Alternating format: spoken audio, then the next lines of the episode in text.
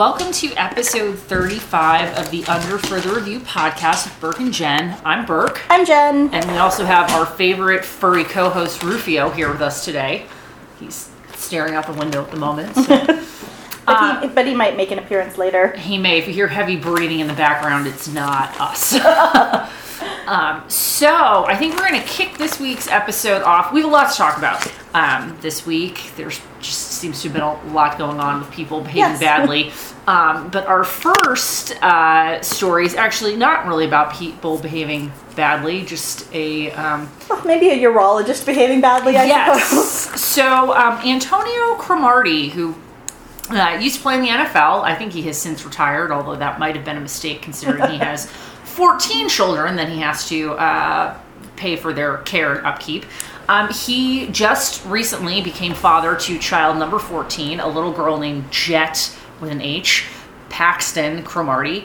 Um, now, this wouldn't be particularly notable, except that this is the third child that Antonio Cromartie has had after having a vasectomy, um, which raises so many questions. Yes. Not the least of which is wh- how was the vasectomy so unsuccessful?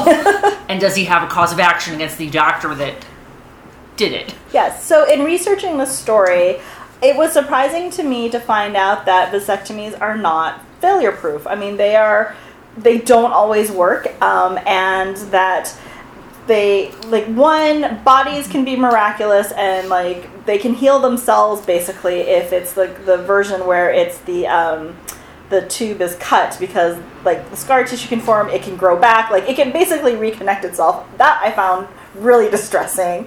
The second kind i think is the at least from the report that i read was the kind of vasectomy that he had which is like some sort of clip. So the Oh. tube is not actually cut. I think it's just clipped. So there could have been a failure of the clip but in the research, um, basically, when you have your vasectomy, you're supposed to follow up with your doctor several times afterwards, so you can figure out exactly like what sperm count you have. Like, so a zero sperm count does not necessarily mean that there's no sperm, but there's just like a great deal less sperm um, than you had before your vasectomy. Um, but but it only takes is one, so Right. right. And apparently, he just has like really persistent. He's just very determined in everything he does. Yeah. Um, what I and I guess so the first two children he had after the vasectomy it was a set of twins. So I suppose if you look at it that way, Mm-hmm. it's just two births or two pregnancies. right. But still, like after the first one, wouldn't you, you know, been concerned?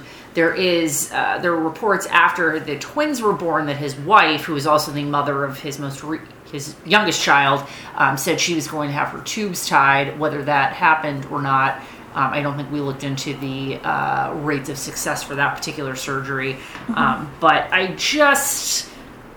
I mean, I don't know. I guess you have a kid, it's exciting and you're happy about it, so you're maybe not thinking about Well- suing your doctor, but it just seems as though um, this is like a big surgery to have gone through only to have it be unsuccessful. Yes. So um, I think that there are various. So various states have various um, abilities for individuals to recover as a result of this. But in any event, vasectomies still have like the lowest uh, failure rate of any sort of form of contraception. So it's like a one in two thousand chance of pregnancy, which I'm like that sounds kind of high to me, but apparently that's like the lowest aside from abstinence. Um, and I'm not a proponent of abstinence. I'm just saying for like clarification on this record. Um, so in some states, you can get like full recovery um, or zero recovery because it's against public policy. That like basically, like you know, like you don't want to make a doctor pay for the care and upkeep of a child for like 18 years, things like that. There are partial recovery states.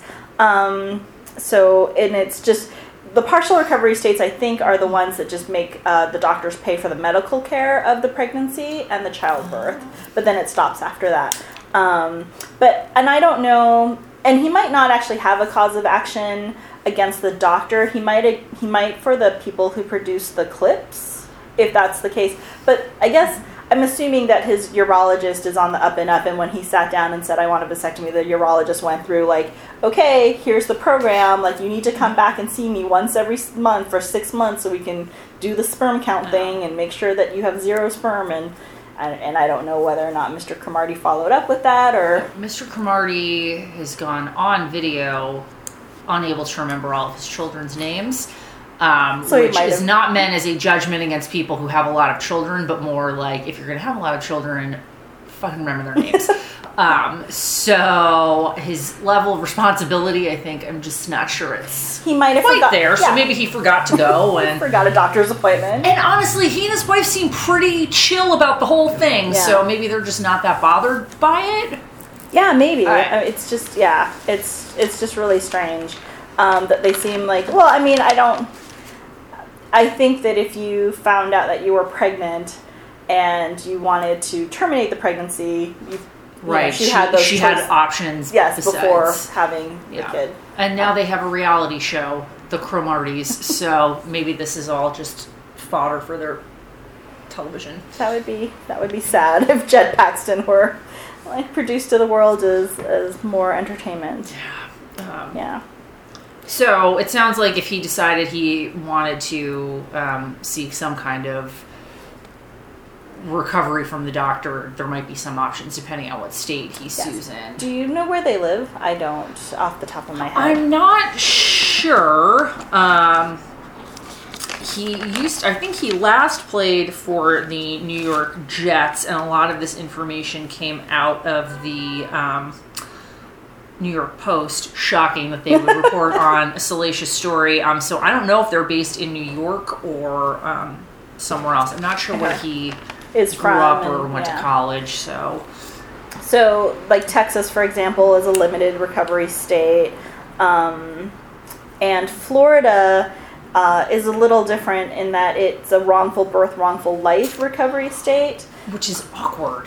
I've is. heard of these these lawsuits before in different contexts. Like, um, probably shouldn't be talking off the top of my head about this, but I think there was a story of a lesbian couple who had a child through artificial insemination, and the child ended up was born biracial, and so that was obviously not the sperm that they picked, and I only say obviously because they thought they were picking a white man, not because obviously they wouldn't want to have a, a partially African American child. Anyway, just felt like that came out awkward, and I'm just making it worse now. But Remember, racism is bad. racism is really bad. But anyway, they sued. My recollection is that they sued for wrongful birth mm. because like this wasn't the baby they had planned on having. Oh. But that seems like kind of there was a lot of controversy about this that like you had a healthy baby. Yeah. Yeah, it wasn't what you had been expecting, I guess. But what's the complaint here? Mm-hmm. And they just felt like it was really, you know, I suppose if they had screwed up the sperm with a white person, so it wouldn't have been obvious that the baby was not the the donor that they had selected. I don't know what would have happened, but um, That's very true. anyway, that's my uh, recollection of where I've heard of wrongful birth before. The other context that wrongful birth suits happen is that if the doctor, if a doctor fails to warn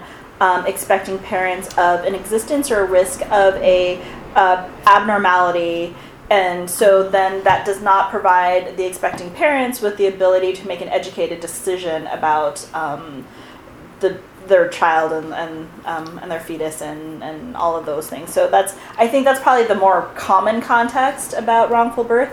Um, but I think when I was doing the reading for this, um, there have been two successful suits for these uh, failed vasectomies, and I don't know the context or any of the backstory, but it seemed to be like a- successful suit against a urologist for a failed vasectomy is not something that happens often. So there's only just the two. So um, yeah, well, happy happy for them. Congratulations on Jet Paxton.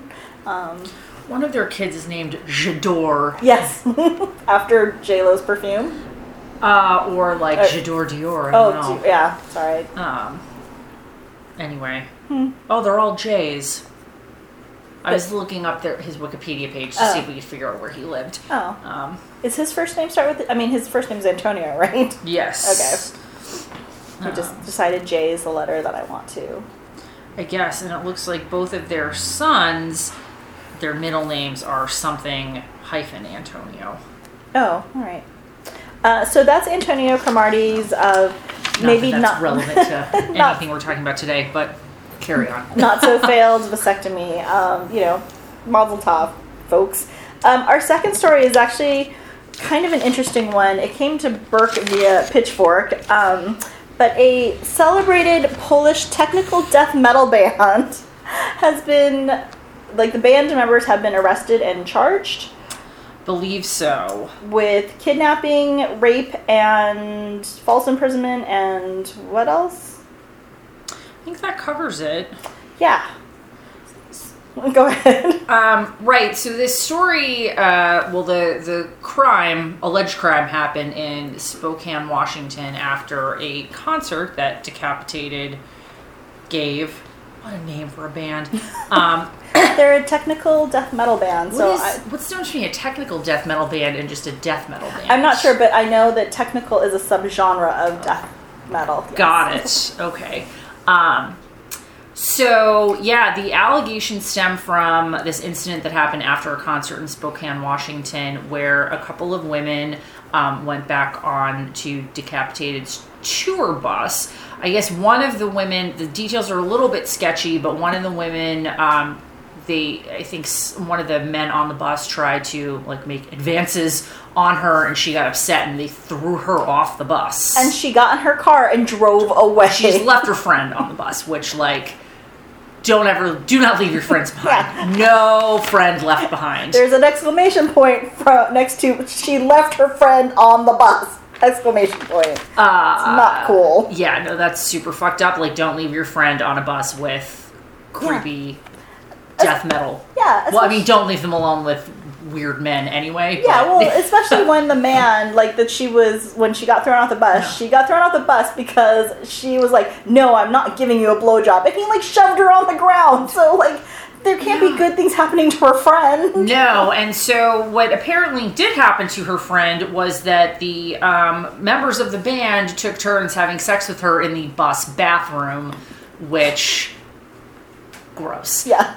Aside from any criminal action, just ugh, that sounds horrifying. So um, they They threw, like, so after that, they threw her off the bus, the, the woman who was allegedly gang raped. She ended up calling, I think, 911 on her phone. I believe that's and she correct. was um, i'm assuming she was picked up by the police like two miles from the venue uh, and police took photographs and she had uh, injuries consistent with being grabbed and, and like her story so decapitated was now in los angeles when all of these details came out and they were just performing in santa ana or maybe that they were pulled over in santa ana and that's where they were arrested and then arraigned in um, a los angeles county superior court Right, and they are, I think at this point, they may still be awaiting um, extradition to Washington. Correct.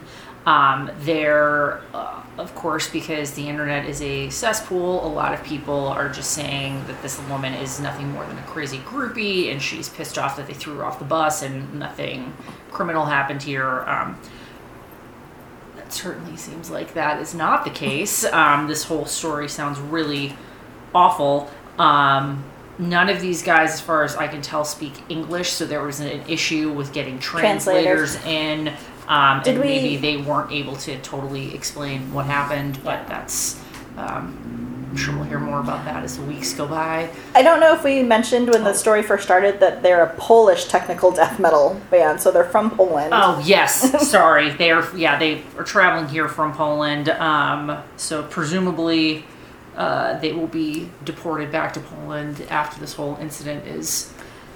I'm assuming so. I mean, it didn't seem like they were here to stay anyways, Anyway. but they did have a translator when they were arraigned, so Um, Yeah.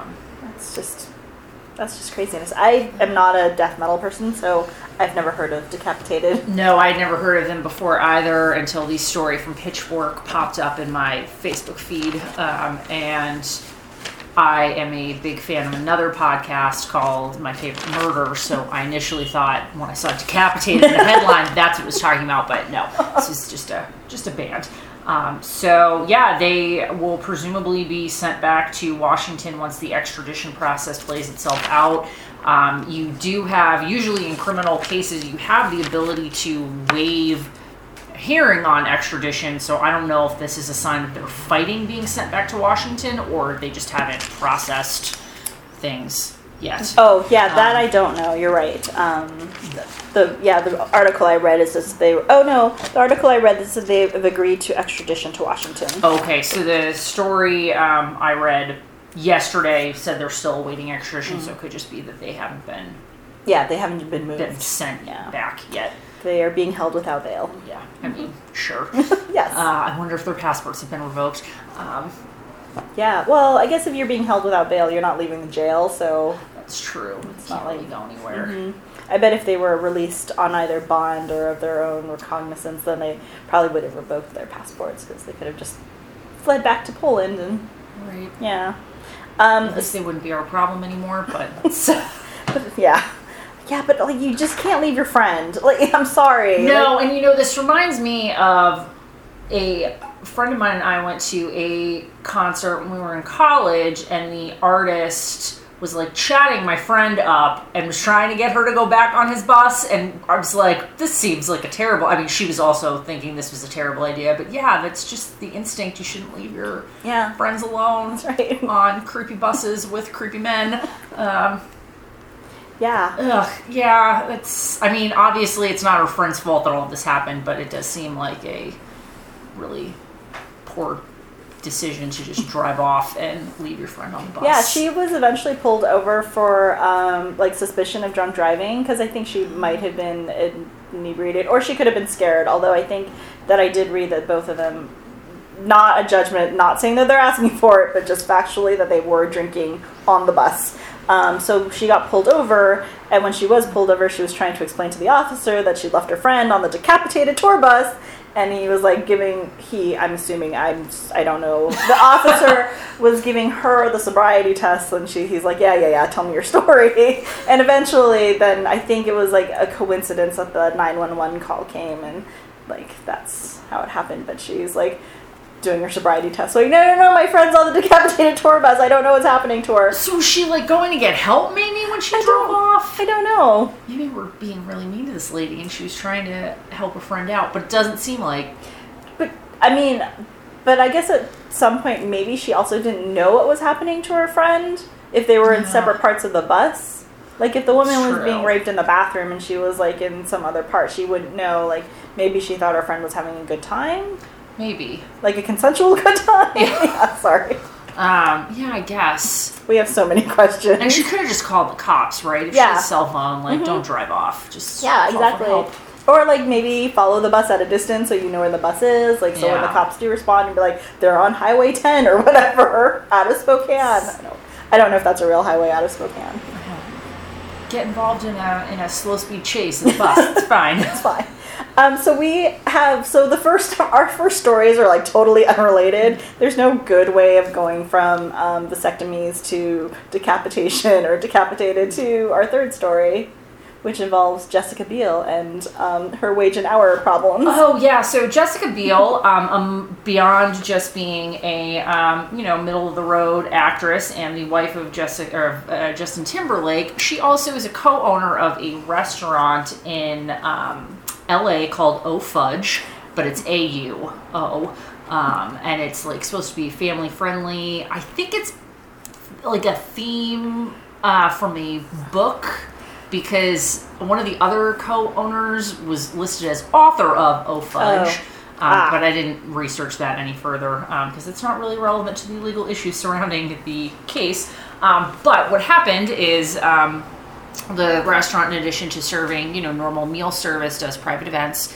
Um, very typically for the restaurant industry, I think um, they they include a service charge um, as part of the bill for private events that the uh, people hosting the event will pay. The assumption or implication is that that money is then split as basically a tip Yes. um, amongst the people who served them. So you don't have to pay a separate Exactly. when you're done to the people who are serving you. like when you go with a large party to a restaurant and you have like an automatic service charge included. The that money is meant to go to the wait staff and the servers who took care of you. Um, turns out that Au Fudge, well, the allegation, I guess, is that Au Fudge um, has been withholding those tips and service charges um, to the tune of nearly half a million dollars. um, and it's nine employees who have sued the um, Jessica Biel and the other co-owners of Oh Fudge. Excuse me.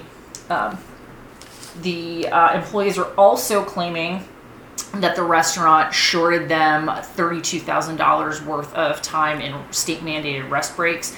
In the state of California, um, if you're working more than four hours, you're entitled to a 15 minute paid rest break. If you're working eight hours, it's basically you get a 15 minute paid rest break for every four hours of Yes, work. and then an unpaid meal break if it's eight hours. Right. Or is it six hours? I think it's six I think it's six hours. Usually people work in blocks, like Yeah. eight hour shifts. So, um, and Um, the idea of the rest breaks is you get a break if the expectation that you had like an extended period of work before the break and you are going to have an extended period of work after the break. Um, so, And a million dollars in punitive damages. yes. Do, I've never dealt with a private sector like wage and hour issue. Do you get like treble damages and If it's willful. Okay. Yeah. And treble damages is triple damages for um, those of you who don't speak lawyer. Um, so basically, that just means that in some cases, you say this is the actual amount of money that I lost from owed, and then I get to put a factor of three on that for my suffering or you know Correct. to Yes. make a The fact that you were willfully withholding Yeah. as opposed to negligently withholding. Like if I, um, if you told me I couldn't go on a break and that was a policy of the restaurant, like so obviously it was willfully withholding your break as opposed to like you were just really busy that one shift and you didn't get to take it. I'm not, and, and you didn't tell me I and I forgot to pay you. Yeah. You know, like I did pay you 15 minutes extra or something like that. That is. You know, an isolated incident. There's like safe harbor provisions, wage and hours, just all kinds of crazy stuff. But um, I thought the most interesting thing about the whole um, Oh Fudge thing was that so these private events that they hold there, uh, so parties of $100,000 or more, there's like a 22% gratuity. So they have been a very popular spot, which is how I think they got up to the half a million dollar number like really fast. So, um, but I, so they do basically. So I don't know if you saw the interview with uh, Jimmy Kimmel that Jessica Biel had. no, I have not. So seen it was one from earlier in the year, and she was talking about the restaurant and about how it, it hasn't really broken even yet, and like restaurant business is notoriously Yeah. difficult to like make money.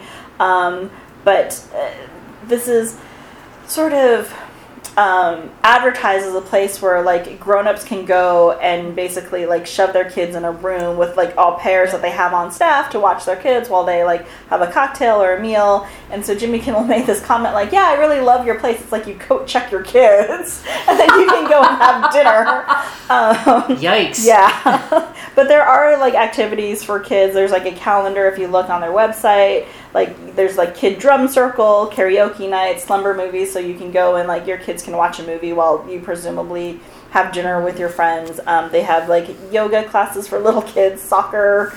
It's uh it's intense. quite the little cottage industry. For a while, I couldn't figure out if it was O fudge or maybe like gold fudge because it's like the chemical symbol. Oh, For, so yeah, sure. so I was like, hmm, is it O fudge or not? So I'm Um, glad you cleared that up for me. No problem. Um, and I apparently some of the claims in the case are that the issue about the withholding of tips was brought up to management, and they blamed it on like a, another manager who was just like a single bad actor, and they fired that person. Except that they still never paid. They never- yeah. tips. Um, and it probably doesn't look good that Jessica Biel is like on the record saying that we have we're not breaking even, Mm-hmm. but they were withholding this money. Yeah. So I did not know, and I only found this out recently from someone who used to work in the service industry. Like, you know, when you sit down and you get your restaurant bill, like I hardly ever carry cash, so I always pay most of my restaurant bills with a credit card. Yeah. And so you either like you can tip in cash, which people frequently do, or you just write in like a tip. Um, so the person that was I was talking to about this said that like those credit card tips they don't get cashed out at the end of the night. He actually gets another like quote unquote paycheck that like accumulates all of those credit card tips over like a Oh. two week period, and he just gets like a second check that has that. So I didn't know that. I always thought it was like the end of the night sort of thing, at least from my experience. But And I know that they there are some places, and I don't think this is legal, but maybe it is, that they'll deduct the credit card fees from the tips. Mm-hmm. Yeah. So that's why it is often recommended that you leave your tips in cash Mm-hmm. if you have it. Um, but then there was a controversy. Did we talk about this already? Now I can't remember what uh, restaurant it was where if you split your ch- like a lot of checks will Mm-hmm. have at the bottom like you know 15% is this 18% is whatever Yeah. 20% is something else if you split the check and you then get your two separate checks each person signs those tips don't change they're still based off of the The total, whole total number. Mhm. number and so people will not be paying attention and just look at the bottom of their check write down the tips and they end up leaving like these enormous tips Mm-hmm. um, and those customers i guess are suing um, but now i can't remember what restaurant it is. Damn that's it. that's But- really odd because I'm like, you get your new credit card, you get the credit card slip with a different amount in it. You can do the math in your own head. Really, it's not that hard. Like ten to twenty percent. Like I mean, maybe you're giving some people too much credit. I don't know. That Yeah. does seem like it's a that's the price you pay for being an idiot that you are now giving a double tip, Yeah. but whatever. Yeah, so that that was the that was that's how the whole conversation I had about the tips came up, which is do they ah. deduct the credit card fee out of? And he said where he worked, no. Oh, well, So that's nice. yeah, so I felt I felt a little better about that. Um, so yeah, so Jessica, so the complaint was just filed. They'll have a chance to answer. Uh, wage and hour cases are difficult in that um, obviously everybody's work schedule in terms of those denied overtime and break meal break issues are different because of you know shifts and maybe it's it and those are they're not necessarily difficult to prove but unless you've been keeping a running diary of exactly every day that you were denied your break you know it's hard to sort of recreate and a lot of times these do happen as class actions because they're similarly similarly situated plaintiffs um, but um, so that's all going to play out probably in the next months unless they settle early because of the bad publicity for Jessica Biel and Au Fudge and and all of that. But it's a lot of I mean the claim the whole claim itself is over six million dollars, so that's a lot of so that's a big number. Yeah. Yikes. Especially for nine people. Yeah, that's a huge number, and I don't think it's going to do anything to help this business uh, succeed. So, No. really, Um, I was recently, we just recently settled a wage and hour claim for one of our clients, um, and it was a class of 50 people, but I think the total damages when we did all of the calculations over a, was it a four year period, was like $7 million. so this is certainly, I mean, a much smaller class, nothing to sneeze at. yeah. Yeah. well, good luck, Jessica Biel. Maybe don't steal people's tips.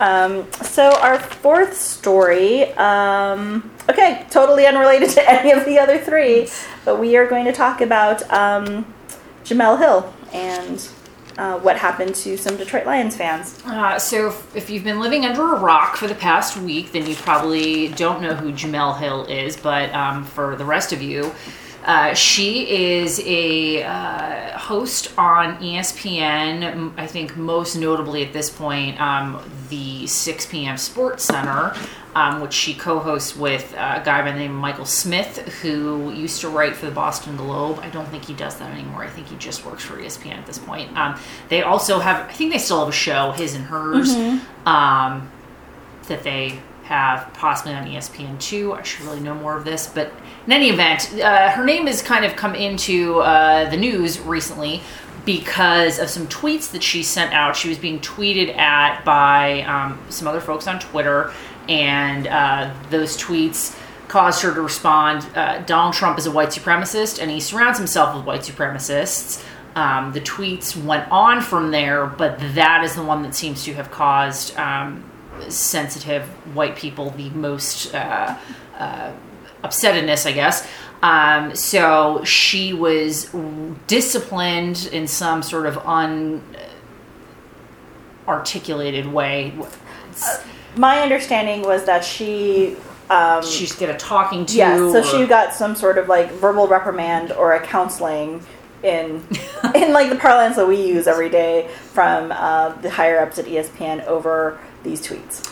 and um, I guess it's not unusual that they would be on spec- uh, they would the press release from ESPN lacks specificity. Usually, you don't talk about confidential personnel matters in Mm-hmm. the public. Um, Jemele Hill has a right to have that kept private. Yep. Um, so they issued that press release. Mm-hmm. Then, um, Sarah Huckabee Sanders, the press secretary for the White House, decided to use her platform as an employee of the government and a spokesperson for the president to say that Jemele Hill's tweets were a fireable offense. Um, she has not been fired, Jemele Hill, um, although apparently ESPN did try to keep her off the air the night that the whole controversy kind of blew up, um, and her colleagues. I think setting aside, I can kind of understand why they might not want her on the air that night, but what I thought was particularly disturbing is they only asked other black people to fill in for her as if, like, you can just slot one in for the other and it's not going to make a difference. Um, it just, the optics, if nothing else, are really bad on that. Um, but I think this raises sort of two issues. One, the First Amendment, like this is an actual First Amendment problem. This is a government official trying to shut Jemele Hill up and trying to tell a private company what its employees can and cannot say. So when we talk about you have to have a government actor to have a First Amendment right. problem, here you go. we have government actors here. Uh, and it is, you know, what I've I thought was interesting is that it seems like in a lot of other cases you've had, you know, people only speak up when it's the person that they agree with being targeted. But I have seen a handful of folks that would be considered relatively conservative saying like, I don't agree with anything Jemele Hill said, but I agree with her right to be able to say it. And it's really messed up that the president is trying to shut her down. Um, so that's I don't know that there's all that much more to Yeah, I mean, there's not. So there's that angle of the First Amendment issue, Yeah. and so Sarah Huckabee Sanders has come out uh, and used her platform twice to try to get her fired, or at least to indicate that it they believe it's a fireable offense. And 45 has also tweeted about firing the fact that it's a fireable offense. Um, Right, and I think that's where the, the White House is now talking about um, the fact that Linda Cohn may have suffered some kind of discipline for saying in a radio interview that ESPN should stay away from politics. Um, neither ESPN nor Linda Cohn has confirmed that she actually was disciplined in any way. Certainly not that she was suspended. Um, but they're saying that I think the by they I mean the uh, White House is apparently arguing that it's not fair that Linda Cohn's getting in trouble. Except Linda Cohn literally, if assuming that she said what she said, she criticized her employer. That's different than someone speaking on a matter of public interest on their own Twitter feed. Um, Yes. Although it certainly can cause issues with your employer and the nature of an at will. Although Jemele Hill probably has a contract with ESPN, but you know ESPN might be concerned about what she said. But I think there's a difference between criticizing the government and telling your employer that they're doing something wrong. So Yes. So comparing the two doesn't make a lot of sense. So from as Burke said, like the first there's the First Amendment legal angle, and then there's also the em- employment Yes. legal angle, which we just wanted to touch on a little bit because aside from the Linda Cohn example, people have brought up Curt Schilling, uh, Bill Simmons, Dan Le Batard, Tony Kornheiser, who all have been disciplined. Um, and in Curt Schilling's exam- or case, he was fired for some things that he said. So people like to make these comparisons all the time and it's it's just not cookie cutter. It's never a situation where you can compare apples to apples because it's never that way. So you know you have to look at the individual circumstances of each situation. So jemele hill is not a reporter. She's not a journalist per se now. She used to be. She, i think she used to write for the detroit free press but she doesn't do that now she is a personality on espn that delivers like opinion, um, funny stories, sometimes really personal tragic stories, but mostly like sports news. So we're not going to her and thinking of her in the same terms as we would, you know, the Washington Post or the New York Times for reporting news. This is her own personal Twitter feed that is not sponsored by ESPN, but she does use the fact that she has an audience from ESPN to reach more people. That is not anything that we dispute. But this is, um, as Burke said, unlike the Linda Cohn situation, this is not where she's criticizing ESPN, that she was making a statement about a public figure, which she has every right to do as a private citizen and as a, an employee of the company. Um, in terms of the Curt Schilling stuff and the Bill Simmons and the Dan Le Batard, uh, as I said, like there is no two situations that are ever alike, um, and that's really important to note because, you know, for, for example, Curt Schilling came out and said a lot of very controversial things on his Facebook page, and Yes. so it was and his statements could have been read as inciting violence. So he, I, I can't remember if it was on his Facebook or his Twitter. I think it was on Twitter. He retweeted a picture of a guy who was wearing a T-shirt that im- that stated, I can't remember exactly what the statement was, but basically that like journalists should be hanged. Um, that's deeply problematic. He also made comments about like literally burying Hillary Clinton alive. Um, whatever your politics are, that's really deeply troubling. Um, and it took multiple incidents of him doing this before well, he got fired. And so that was my point, which Yeah. is he was warned. Sorry, I cut you off. No, there. that's okay. so he had three incidents before he actually got fired from ESPN. The first two, I'm sure, were warnings and a suspension, and the third one got him fired. So Bill Simmons um, was not, he wasn't talking about anything political. He was criticizing Roger Goodell, which is literally the hand that feeds ESPN. Right. So that is tantamount to criticizing your employer, right? Understandable that ESPN would say, hey, you can't say this about one of our major not even sponsors is the wrong word but it's tantamount to being their sponsor Yeah. um, and this was again not the first time that bill simmons has had issues uh, related to criticisms that he's made of the nfl and roger goodell so i think it was the second time he got suspended And I thought he was there was also he kind of got censured basically where he was had to take a break from Twitter Mm-hmm. um, as ordered by ESPN for comments he had made about um, uh, Goodell. I think. Um, So, you know, and in this instance, I think a lot of people want to point out that this is arguably Jemele Hill's first offense. So, like a verbal warning, a you know, a counseling is completely within the bounds of what would be acceptable for at least you know the clients that we deal with. Um, and again, it is private, confidential personnel matters that don't need to be splashed. And I think it's just because ESPN has been in the headlines so much recently because of the layoffs and because of this like supposed pivot towards the left and, and all of these things. And I think that's what's really gotten a lot of people all bent out of shape. Right, and as sort of piggybacking off of that, with the the layoffs that happened, um, there were folks in sort of the uh, depths of the internet that were arguing that Jemele Hill and Michael Smith should have been part of those layoffs, and they only didn't get fired because of the color of their skin, um, which I think is ridiculous. They are, I mean, for commentators, I find them much more pleasing to listen to than the Stephen A. Smiths of the world. He still has a job. No, I wish he got why. fired. Um, so yeah, I, I think particularly, and because Jemele Hill is a woman and a person of color, I think that compounds things because it's like, what the hell is a girl doing? Mm-hmm. Oh, talking about sports, yep. Um, so she has been a target for a while. And um, you know, this is just giving some people more, adding fuel to the fire, which is really unfair. She's great at her job, and um, she spoke the truth. So leave Jemele alone. yeah, that, and even if she didn't speak the truth, Well, like yeah. you know, that's it's sort of the same thing. Like, sorry, she can. she can say what she Yeah. Mm-hmm. wants to say.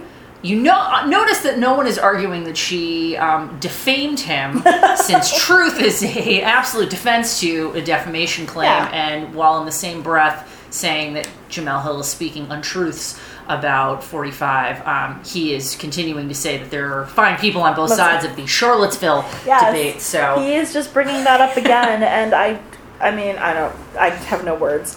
Um, but there is an excellent article, I think, by Bryan Curtis on the Yes. Ringer about Jamel Hill. And if you haven't had a chance to read the, is it the White President?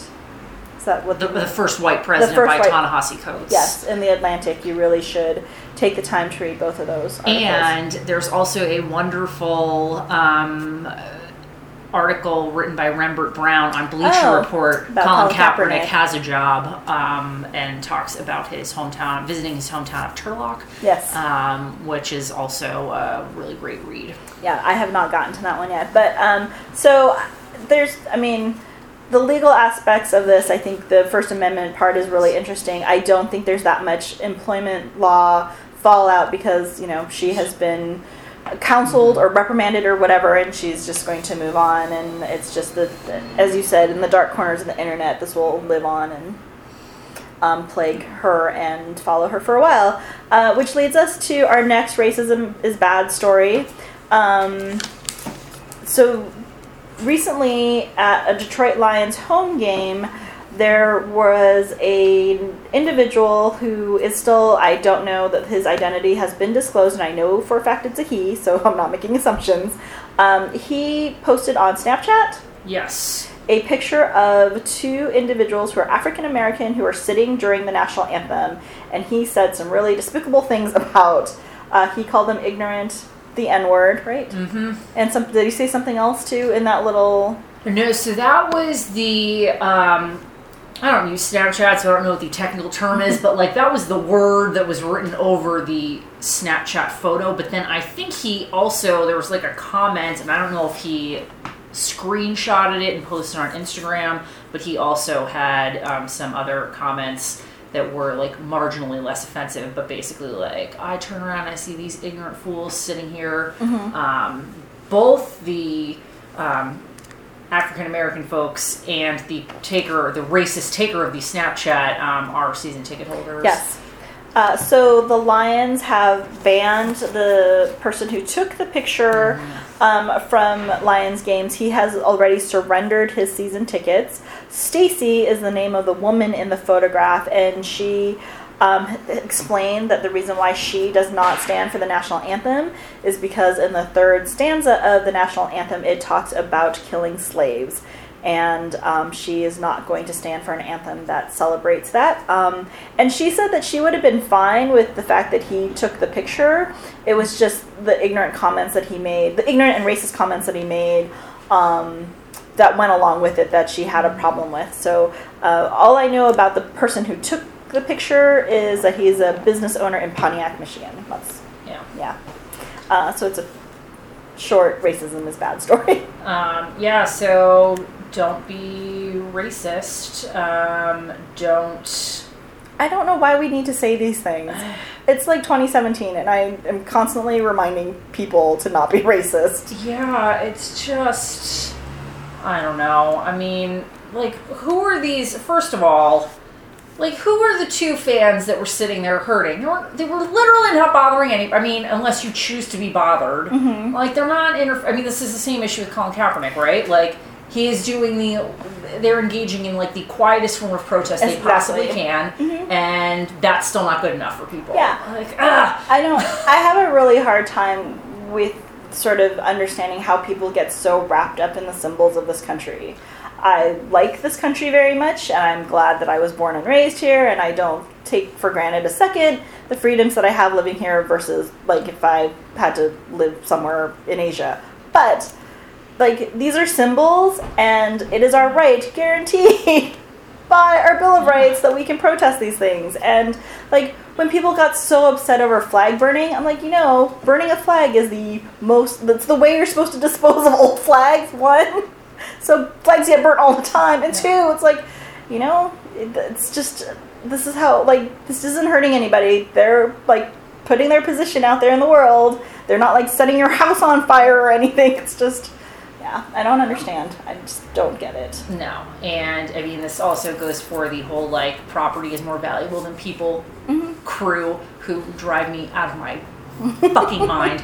I, you know, I, I just I don't know. Like if a bunch of folks who are pissed off that you know black kids are getting gunned down the street by police want to like knock over a statue does not bother me in the least. Like it's or maybe you could show your anger in a more productive way, I suppose, but. Mm-hmm. You know, you're getting more riled up about a busted up statue than you are about dead Yeah. people. It just seems really like you need to work on your priorities. Yeah, um, and it's it's the protest is symbolic, the anthem is symbolic. Like honestly, I would be much happier if you're like, yeah, we should reform the VA and make sure that like veterans Yeah. are actually getting the health care that they need and should be receiving. Like Yeah. where's like why aren't we talking about that instead? We're just wrapping ourselves up in these like stupid symbols. Yeah. I mean, and it's weird. Did you, growing up, have to like stand up every day for the Pledge of Allegiance?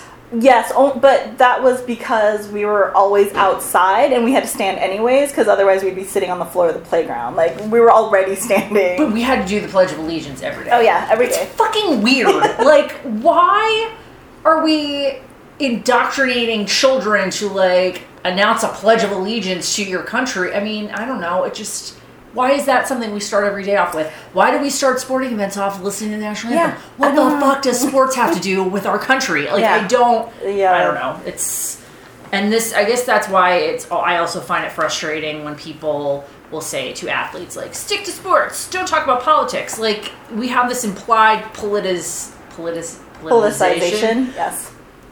Of sporting events all the time. Exactly. Those are fighter jets from the U.S. government that fly over your stadiums, like during The National. Guard in Massachusetts pays the Patriots to do little celebrations for them at Oh. games. I think it's the Massachusetts National Guard. It might be some other Yeah, arm of the military. It's crazy. yeah.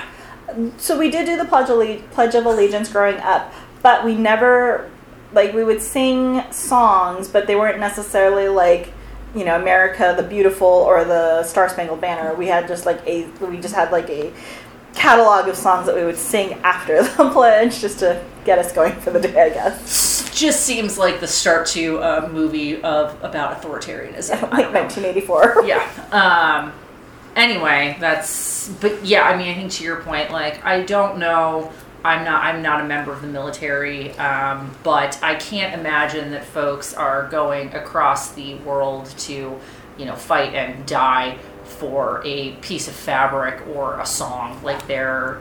It's the freedoms that those things represent, and the freedom to say, like, I'm not participating in this because I think there's a lot of troubling things about my government, and I'm not going to sit here and pretend like it's okay. Yeah, yeah. Um, so, really, there's no easy way to transition into our next batch of stories, but No, but uh, I mean they're a little bit lighter, so thanks for hanging in there with us through for that. um, so we are now going to do our three minute warning. Um, just a bunch of stories to catch you up on and some new stuff too. Um, Can we talk about Pharma Bro first because I feel like that it's a real it's a nice turn from what we were just talking about because I'm happy to talk. fucking awesome. so, um, if for those of you who haven't been paying attention, um, Martin Shkreli was released on ba- bond, right, pending sentencing um, for his conviction of securities fraud. He is. You know, he was living at home. I'm sure there was like an ankle monitor or something, whatever, um, until a sentencing hearing in January 16, 2018. But that's been revoked because he uh, basically is an ongoing risk to the community. So, Martin Shkreli has been advocating for people who follow him on social media um, to show up at Hillary Clinton book signings. Hillary Clinton has um, written a book and she's doing a tour for that book and is doing book signings on her tour for that book. Um, he's been advocating for people to go and rip chunks of hair out of her head. Uh, I'm not sure why, if it's just to be a fucking weirdo or if he's like trying to get her DNA I for something. It, I think it's because I, I think it's because it is for the DNA. Um, because he believes that he has like some sort of timeline for it's like some stuff going down. I don't know if it's related to. Wasn't he advocating that she was sick during the yeah, um, it's something. It looks like? I think he wants her DNA to test her for something. But in any event, he was offering a five thousand dollar bounty for a strand of her hair. Um, so that's not okay. I mean, whatever your politics are, that's fucking creepy to say like, oh, go find this famous woman and rip hair out of her head, please. Um, so the judge in his case determined. Well, I guess the Secret Service heard about this and got very upset. Yeah. um, which Martin Shkreli didn't understand why that would bother them. Um, and Sorry, I, I actually snarfed. If you didn't hear that, I'm just going to own that. But Um, so yeah, this kind of blew up, and um, his bail was revoked. His Yeah. lawyers were begging for him to get a, another chance, and the judge was just had had No, it. well, it's not his first instance. He Right. was harassing that journalist. So, you know, this is. Who said she would rather eat her organs than go on a date with him, which is a beautiful comeback. But anyway, so so yes he so he is now inmate number 87850-053 at the metropolitan detention center in brooklyn new york he has no internet access he is in gen pop for um Oh, and- boy. yes and he will be there until his sentencing hearing sentencing hearing in january so four months at least that's gonna be rough. yeah Jail's no joke. No. Uh-uh. so there was an article, um, I don't remember what publication it was in, but they interviewed a former securities trader who was in um, MDC for short for several months, and he talked about the deplorable conditions in jail, like how there could be two to 20 people in a cell, like, you know, the shared, the, the steel toilet in the middle, um, how there's really like a lack of sunlight in a lot of cells, and there's not a like there's not lots of spaces where you can actually get out and do exercise. And he says solitary confinement is way worse because it's just like cockroaches and rats and mice and. Um, so this is not the country club jail that you're thinking of that he might eventually be sentenced to for you know federal securities fraud. Um, no, this is like he's in there with like murderers and rapists and like all manner of terrible human beings. Yeah, and which, he is one, so it's I fine. mean, he's a yeah, he's awful. Um, and I feel like I should clarify at this point. I'm laughing because of Schadenfreude uh, towards Martin Shkreli, not the deplorable conditions in which we hold prisoners in this country. Which I could do multiple podcasts just on my thoughts on that issue. Um, you know, these are these are still people, regardless of what they've done. We should treat them like that, not like caged animals. Um, but for as long as we do uh, have these terrible conditions, I really cannot muster any sympathy that uh, Martin Shkreli is now having to uh, live in them. No, I mean, and I and you're right. It is Schadenfreude. I mean, he is so smug. He's awful. He is awful. And uh, Yeah, I compounding yes. the Schadenfreude, unless you had anything more you want to discuss. No, no, no. I'm just. I'm just waiting for you to talk about the second part of it. Oh, it's so great. So, um, Martin Shkreli, among the other things that he's known for, he is also um, well known as the uh, purchaser of the one copy of the Wu Tang Clan album Once Upon a Time in Shaolin, um, which sold for $2 million to Mr. Shkreli in 2015. Um, turns out he's now trying to sell that album. He's apparently never listened to it all the way through. He's only heard a couple of minutes of Yes. it. Um, and basically was just really proud that he could hold on to it and not let anyone else listen to it. Um, but turns out it may not actually be an official Wu Tang Clan album. Oh, that is like you. This the, the bigness of the smile on my face. I can't actually begin to describe to you. So the story goes that the folks, members of Wu Tang Clan, I mean, I think it, they've had nine or ten members. It's mm-hmm. sort of a rotating group of rappers who are all identified as Wu Tang Clan, but like any kind of combination of them mm-hmm. can be considered Wu Tang Yes. Clan. Um, as I understand the band, I'm not a Wu Tang Clan scholar. Um, No, but it is like it's sort of like a clan. There's like loose affiliations, and then there's people who do side projects that Method and- Man and Redman are actors Yes. Mm-hmm. now.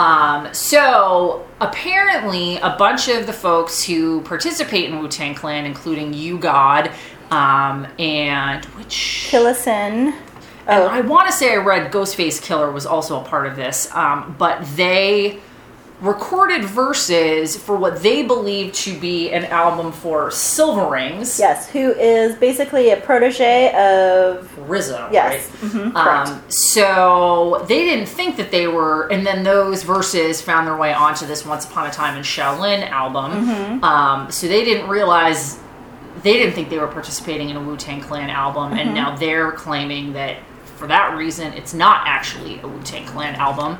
Um, I would think the only problem with that is that it was quite well publicized that this thing was being sold as, As a Wu-Tang. Wu Tang Clan album, and nobody spoke up at the time. But um, it still makes me feel really good that Martin Shkreli paid two million dollars for something that is not what he was sold. Yes. Uh, no, that is just that's the most brilliant part. Um, yeah. So as you said, like U-God and Killa Sin, they both have said at the time that they believed that they were recording um, for this other project, and they didn't quite realize that this was a Wu Tang production. Um, God is suing uh, RZA and Wu Tang Productions for not being paid for his work on this album. Um, so is Killa Sin, I believe. Um, so I mean, I don't, I don't think that it changes, uh, like whether it's a Wu Tang Clan album or not. It's just the fact that they weren't really paid for it. And I think Killa Sin said at the time uh, when he was doing the recording, Cilvaringz says, "Oh, this is like a really small project. I don't have the money for it. Yeah. Um, this is not like, as you said, a Wu Tang production. This is more of a, a smaller sort of um, side project." So. And I guess um, Cilvaringz and RZA, um, when they au- they headed up the auction, um, and when they were auctioning the album, they uh, said they created it with the rest of the Wu Tang Clan in order to restore the monetary value of music at a time when online downloading had rendered it more difficult to make for artists to make money. Yeah, and RZA has said that it's essentially like they sold it as a Wu Tang album because it would make the project more valuable, Right. so they could raise more money or they could extract more money.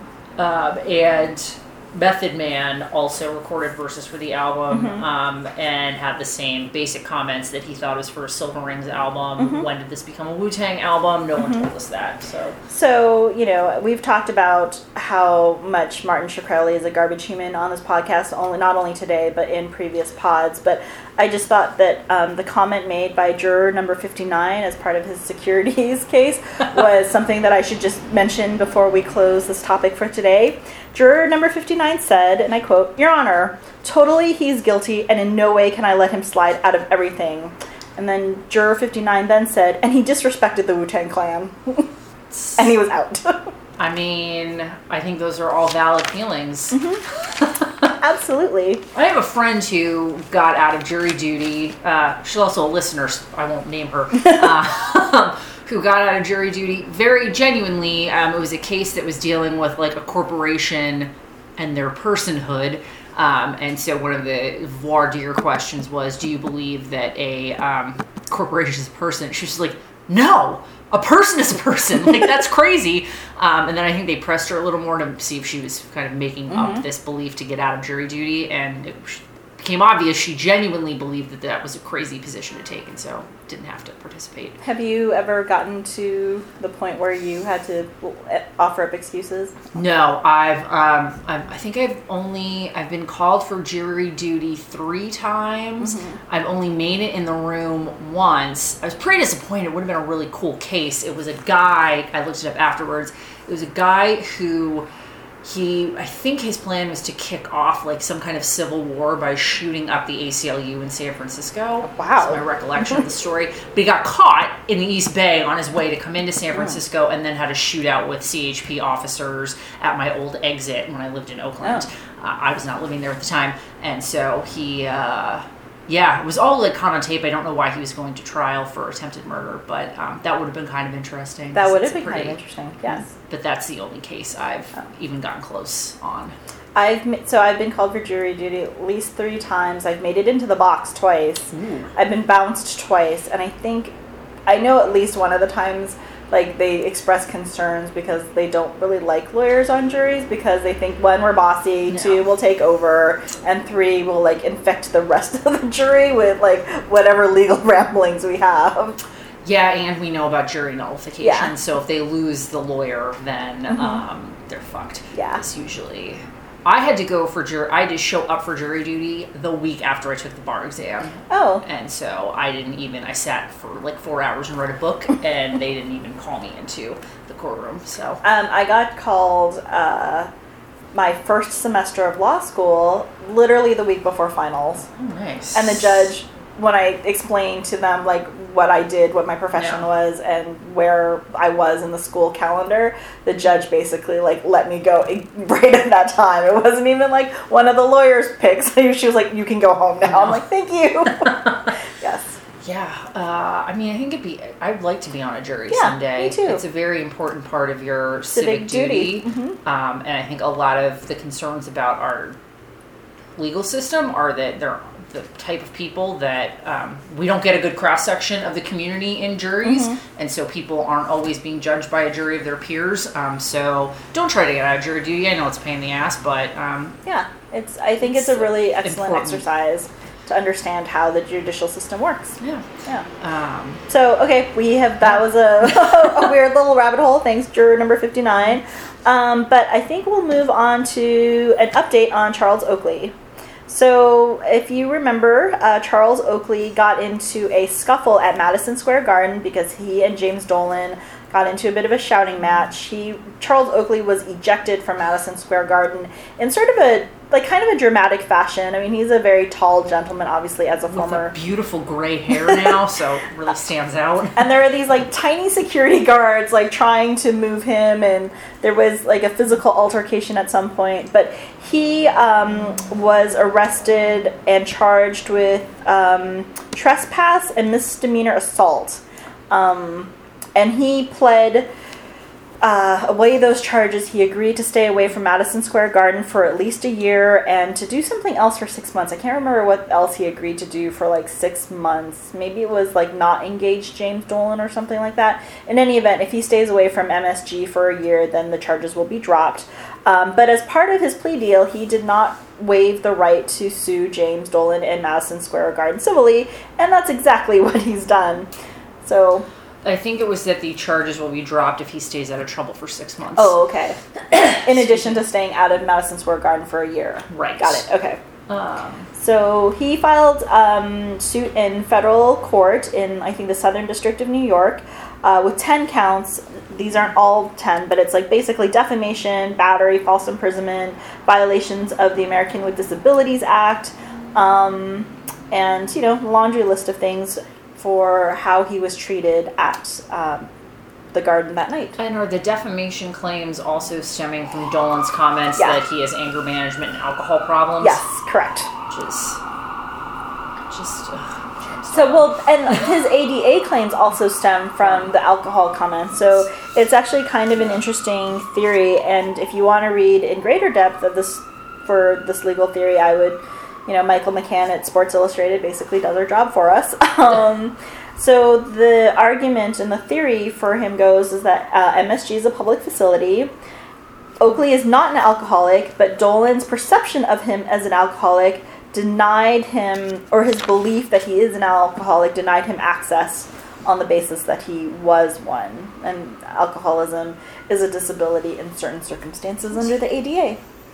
So it sort of like turns it on his head. He's like, I'm not one, but it's your perception of the fact, it's your perception of me as one that denied me access. I don't know that I buy that MSG is a public facility though. I mean, it's like I know there's the train station underneath, which is a public facility, but like inside in the basketball, like you can't. Can you just walk in as a member of the public at any time? I don't think so. I don't know. I've never tried to get into MSG outside of like going to an event there. Mhm. But as a facility that's open to the public, and why am I forgetting the very famous? Is it public accommodation? Is that just like the general term? That probably is. Yeah. So I think under that theory, it would qualify. Like it doesn't need to be like a A public, public public facility. building. I think it's the idea, and I will confess that I know something about the ADA as it relates to employment issues, but Mm-hmm. not like. Uh, Access issues. Right, and I like I think the distinction becomes if you have a facility that's open to the public versus like your private home doesn't necessarily need to be That's ADA fair. compliant. Mhm. Um, that being said, I just wonder if the where's the line drawn between someone who has alcoholism as a disease and disability versus like a drunk asshole who's causing trouble Mhm. um, and i guess it's is it the idea that you have to wait until they become the inebriated person who's causing a public nuisance Yeah. but you can't keep them out just because you believe them to be um, to have a drinking problem if they don't po- pose a like immediate threat So uh, Dolan and MSG's arguments will meet will basically be like the means by ejecting him were reasonable and that he was ejected not because he has anger management issues or because he's an alcoholic but because he posed a threat to the people in his section around him um, yeah it's a i don't know it's uh, part of michael mccann's article talked about how like in the aftermath of the uh, ejection and the arrest like Dolan really sort of framed the narrative. Like he tweeted and he talked excessively on radio about how Oakley has these anger issues and how he has these alcohol problems. And he really like Oakley did not come out and like defend himself. Like and Dolan took up a lot of airwaves about like these suppositions of presumption he was making. So the I think the idea is that the civil suit is really Oakley's opportunity to like poke Dolan back in the eye for all that shit that happened. But um, I don't know. Dolan doesn't seem like he's he's that great of a human being, um, but he also doesn't like to settle in court.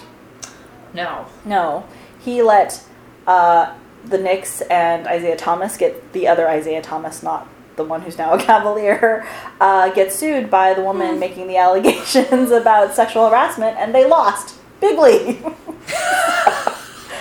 Yeah, they did. Um, yeah, James Dolan.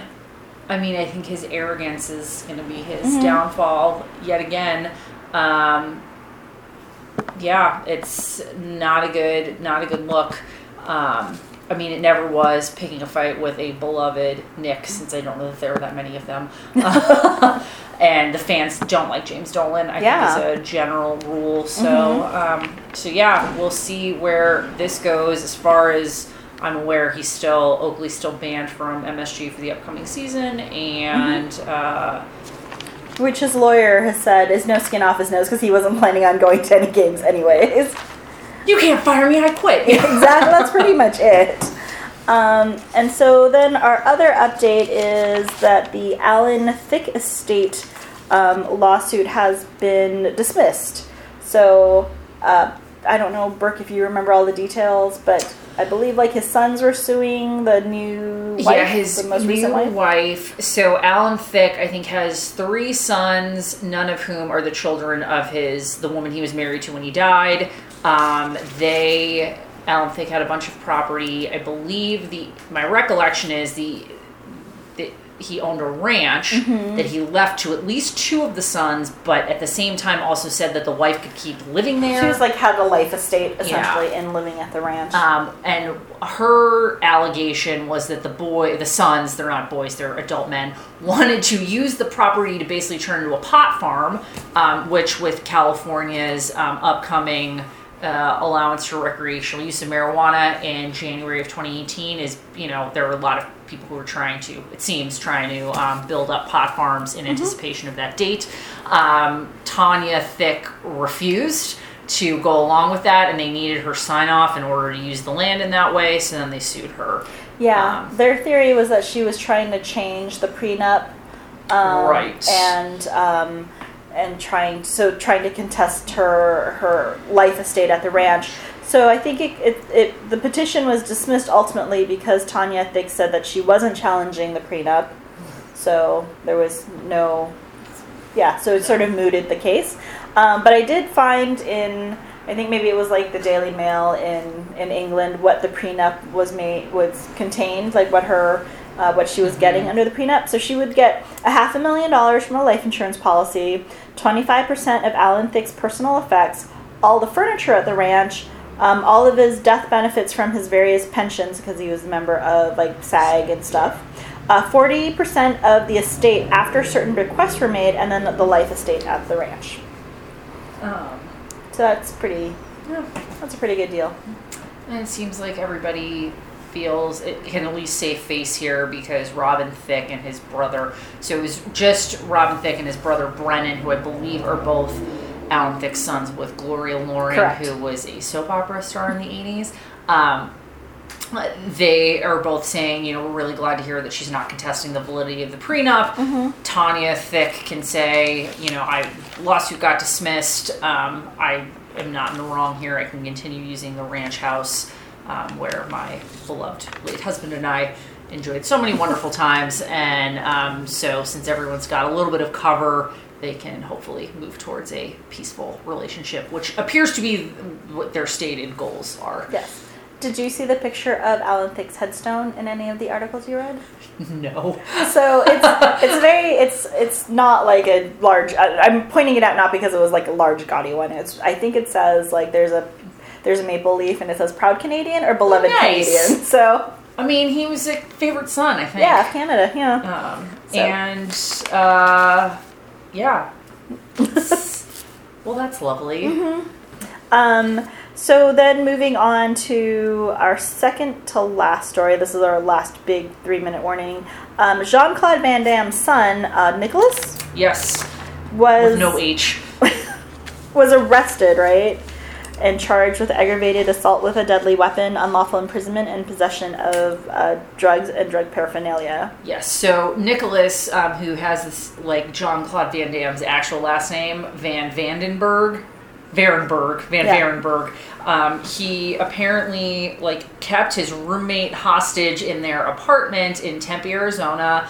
Um, at knife point, wouldn't let him leave the um, the site.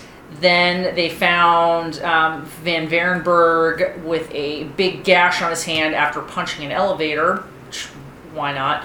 Um, the cops left and then came back because then the roommate called um, about being held at knife point. So, do you know why the, the so I when I read it, it was the cops were there to do a welfare check. So, whose welfare were there? Was it because Van Van Varenberg punched an elevator? I think like, so. That's okay. what this the story that I read seemed to indicate that they showed up because he punched this elevator. He's bleeding all over the place, and they came to check on him. oh, Um, when they realized, I guess he was just had a big cut on his hand, but Mm-hmm. was otherwise fine. They left, and that's when he came for his roommate. Yes. And the roommate called the cops, and they showed back up and found a knife, marijuana, and drug paraphernalia at the residence, and then arrested him. So the reason why, or at least the purported reason why, um, Nicholas Van Varenberg held the ni- held his roommate uh, hostage with a knife is because he was upset that the roommate let the cops into the apartment in the first place. So, uh, so, but they didn't. I mean, they did a welfare check. They obviously did not arrest him for having the drugs, They which didn't are find presumably, yeah, exactly. Which presumably, I'm like that's what he was upset about. But Yeah. now that he's created this bigger issue, then he got charged with Right. the drug issues. So, just to, you know, as an FYI, there are only a handful of reasons why the police can come into your home.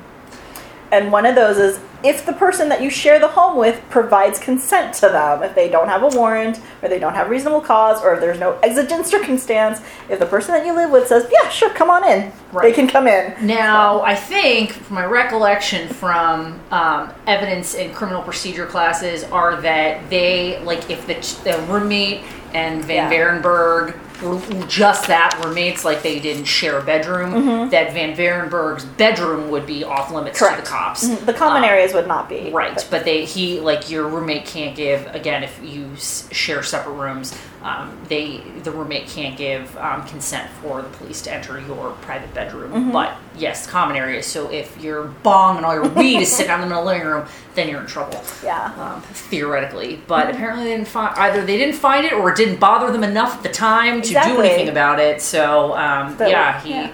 he dodged a bullet and then self-inflicted a wound. Exactly. That's I mean that's exactly how I felt when I read the story. Like this wouldn't have been a big deal at all, except for the fact that he decided to hold his roommate hostage. Right. Don't use drugs. Although, does I've never heard of somebody who smoked pot that wasn't like somehow badly adulterated and got. I mean, well, I guess he Oh. could have been paranoid, maybe Yeah. I'm like, why? What would possess him to get that angry and not realize, like, oh, all right, well, it was stupid. Why'd you call the police? But, um, it's fine. Nothing bad happened. I'm trying to remember the name of the movie that Nicholas Van Berenberg is now going to be in.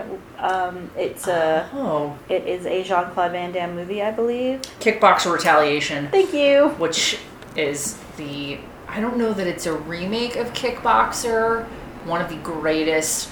Bloodsport is the greatest Jean Claude Van Damme movie, other than maybe JCVD, which is but it's a different type of film. Um, but Kickboxer's up there. Yeah, no, I would have to That's more, he does the splits, right? In the Yes. capoeira. Mhm. Yes. Yes. It's a great movie.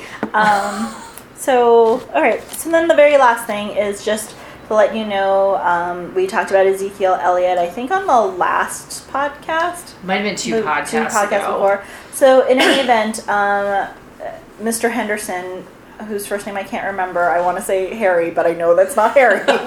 um, he is a private arbitrator, upheld the suspension of Ezekiel Elliott. The NFLPA and Ezekiel Elliott then went into court and got an injunction um, to prevent the NFL from implementing the suspension. That injunction was granted um, this past week by a judge in Texas. Big surprise. Um, the NFLPA, uh, I'm sorry, and the NFL now is appealing that injunction, and they've requested a stay of implementing that injunction until the appeal is heard. And I think the NFL's attorneys have asked for a decision from the Fifth Circuit by September 19th. So we can have an update for you for our next podcast, but we just wanted to let you know that we were aware that things were happening and we're on top of it. Um, and what's interesting, I think we discussed this as part of the last time. Last time we talked about Ezekiel Elliott was that you know what uh, what the NFL has managed to do in a lot of these cases is that they win the race to the courthouse basically and are able to when there's a controversy like this they're able to file a lawsuit in New York Southern District of New York which is considered friendly to them. Um, Ezekiel Elliott and his fo- his people and the NFLPA beat them to the punch on this one and filed the lawsuit in Texas.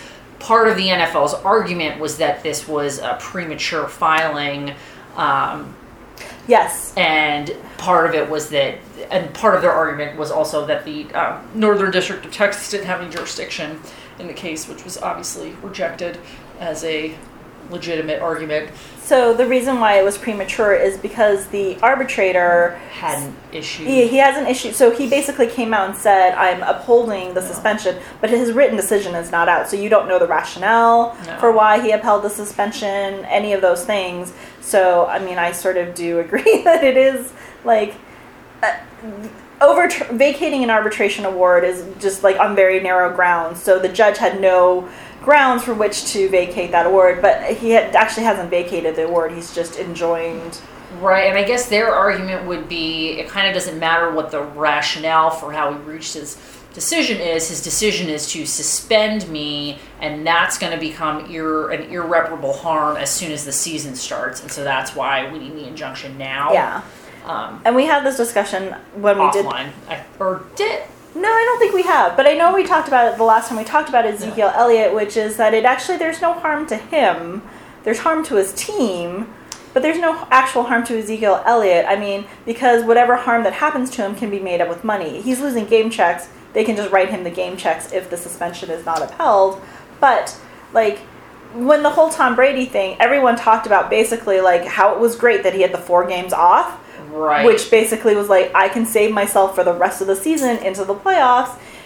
The less someone is on the field, the less likely it is is that they're going to hurt themselves or get hurt or Yeah, and I guess it would have to be a much longer suspension for them to make the argument that like I have a short career Yeah. and this is my like 16 games to like if it's a contract year. Yeah. Mm-hmm. This was my time to like make all this. Now again, I guess it could be repaired by money, but how do you figure out, you know, what somebody if they had had an excellent like what are the chances they would have had an amazing season and gotten this incredible contract? And I don't know if that's an issue for Ezekiel Elliott because a it's not. I mean, it's a long suspension, but it's not a whole season, and I don't think he's looking for a new Yes. contract next year. or So, and I think it's even a harder argument to make for him because if you're talking about like Joe Smith, who is a journeyman who is going to have a three year NFL career, that's one thing. But you're talking about like a marquee player who presumably will be around for a long time, barring injury, and basically if he's not on the field, he's not getting injured. Like Right. that's that's the hard part for me to be like, I don't know how they got their injunction. Uh, so we'll be on top of that for our next podcast. But that's that's our lengthy list of topics today. yeah, we had a lot to talk about. Thanks for everyone who hung in there with us. Um, and as always, although I realize I have not checked our um, Gmail in a while, but I will do that. um, if you want to reach out to us, you can find us on social media at um, Twitter and Instagram. Our handle is UFR underscore BG. Um, you can check out our website under furtherreview.bg.com. No, Oh no, it's dash BG. dash bg.com. Shit. Uh, and uh, you can email us at underfurtherreview.bg at gmail.com. Correct. Um, so please also um, continue to subscribe to us on iTunes or your podcatcher of choice. Rate and review us. We really appreciate it. Um, and I think that's everything. Yep, that's it for me. All right. Thanks all. Thanks for listening. Bye. Bye.